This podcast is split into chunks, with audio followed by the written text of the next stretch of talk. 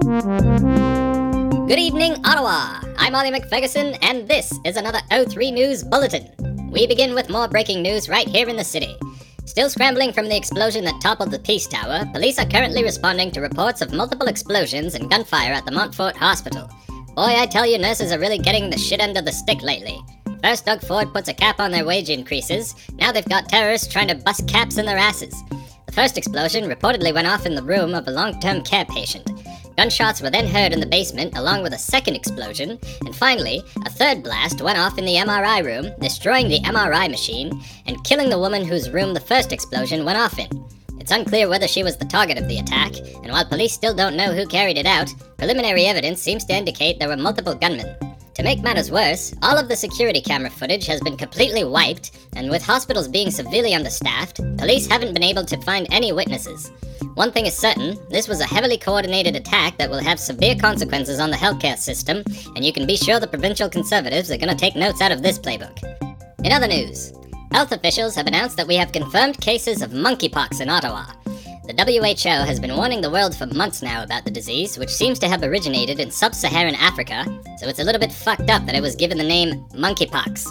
It's transmitted through skin to skin contact, and early symptoms include fever, headaches, muscle pain, and fatigue, which can then lead to a rash and crusty blisters behind the ears, below the jaw, in the neck, and on the groin, including the genitals. Trust me when I say some things are better left ungoogled. Over to the UK now. Well, the day we've all feared was coming has finally come. The Queen has died. Not Betty White, she died back in December. I'm talking about her sister, Queen Elizabeth II. The British monarch died peacefully at Balmoral Castle in Scotland, surrounded by her immediate relatives. Despite centuries of inbreeding among the royal family, she only gave birth to one pedophile and remained relatively healthy until the ripe old age of 96, making her the longest serving monarch in British history. Her reign lasted over 70 years, so she left the throne with more wrinkles on her face than that $20 bill you left in your pocket on laundry day. Here in Canada, Prime Minister Justin Trudeau announced September 19th as a national day of mourning. So, just 11 days before Truth and Reconciliation Day to commemorate the wrongs inflicted on Indigenous people, we proud Canadians can take the time we need to mourn the very crown that inflicted those wrongs in the first place. You gotta hand it to Trudeau. What he lacks in appropriate Halloween costumes, he makes up for with questionable paid time off for federal employees. Now over to Olivia with the weather. Olivia? Thanks, Ollie. I'm Olivia McFerguson, and here's your weather update. Speaking of our friends across the pond, Europe has been stuck in a persistent extreme heat wave since June, which pretty much squashes any remaining hope that Vladimir Putin might chill the fuck out. Temperatures across the continent have been reaching levels well above 40 degrees Celsius. In Spain, farmers are beginning to worry that they won't be able to harvest their olives and avocados. Sorry, millennials, no toast for you at Sunday brunch. In France, Several major rivers are drying up faster than the country's ability to defend against a German invasion. And in the UK, there have been thousands of deaths since only about 5% of the households have air conditioning units. The royal family, who's currently in mourning, is horrified. With the sun beaming down so hard, soon the entire country is going to have a darker complexion than Harry and Meghan's children. Local weather now. So hot here in Ontario, a water slide at Canada's Wonderland caught fire the other night. Let me repeat that for you. A water slide said fuck the laws of physics and caught fire at Canada's Wonderland. We haven't seen anything like this since 1997 when Aqua put out their album Aquarium and it was absolutely lit. Still think global warming is a sham, conservatives? We've got melting glaciers, wildfires, record droughts, and now self-immolating water slides. If we're not careful, Squirtles are gonna start evolving into Charizards. Back to you, Ollie. Thanks, Olivia. Now over to Oliver McFerguson with sports. Oliver? Thanks, Ollie. I'm Oliver McFerguson, and here's your sports update. WNBA star Brittney Griner has been sentenced to nine years in prison by a Russian court. Griner was arrested at a Russian airport in February when guards found vape canisters containing hash oil in her suitcase. Now people are divided over whether the US government should try and bring her back. Here's a few tips for you. If you have drug paraphernalia in your suitcase, don't go to fucking Russia. If at any point in time you had anything related to drugs in your suitcase, don't take that suitcase to fucking Russia. If you wore a sweater to a party and people were smoking weed there, buy a new outfit before you go to fucking Russia. Hell, I listened to a Snoop Dogg album last night and I won't be going for at least six months. To the links now. LIV Golf, a new professional golf tour, has been stirring up controversy in the Western world by poaching high level pro golfers from the PGA Tour and paying them hundreds of millions of dollars to participate. Much of the outrage stems from the fact that LIV is funded by Saudi Arabia, whose human rights record is taking the blunt of the criticism. I'm not sure where this is coming from, though. Are we really that angry about the Saudis building a few golf courses? Usually we turn a blind eye when they make ungodly amounts of money by drilling holes in the ground. I guarantee golf on the Arabian Peninsula will be interesting, and I'll be sure to tune in to the TV broadcast. If I'm gonna turn on the tube to stare at the sky for three hours, I might as well see some fighter jets on the way to bomb innocent civilians in Yemen. On to the hockey rink. The Hockey Canada scandal is in full swing.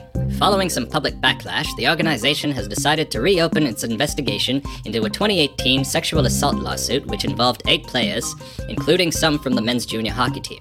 A woman, who chose to remain anonymous, alleges that she met one of the players at a bar, where she became rather intoxicated.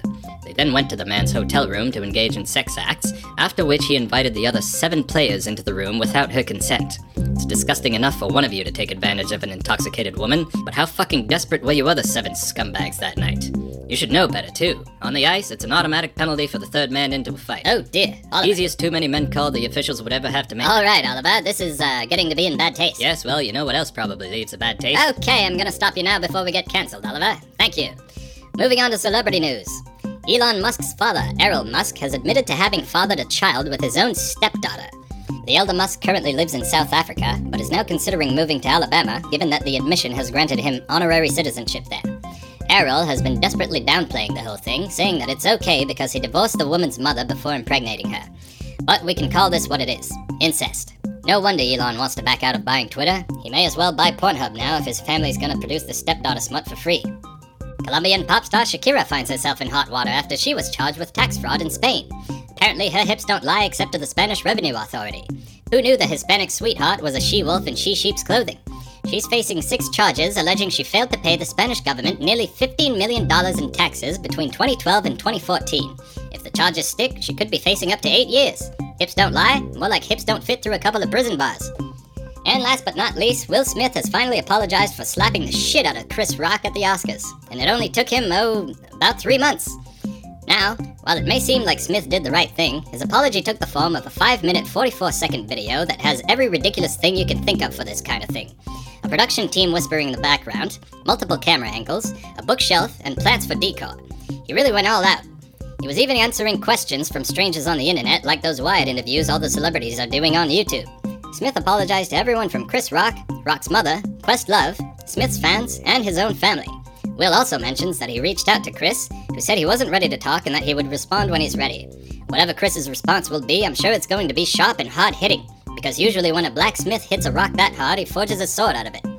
That's all we have for this evening, folks. We'll be live streaming Queen Elizabeth's funeral on Monday, September 19th at 6 a.m. Eastern Time. So don't forget to tune in to what will surely be the most boring episode of Game of Thrones yet. I'm Ollie McFerguson, and this was an O3 News Bulletin.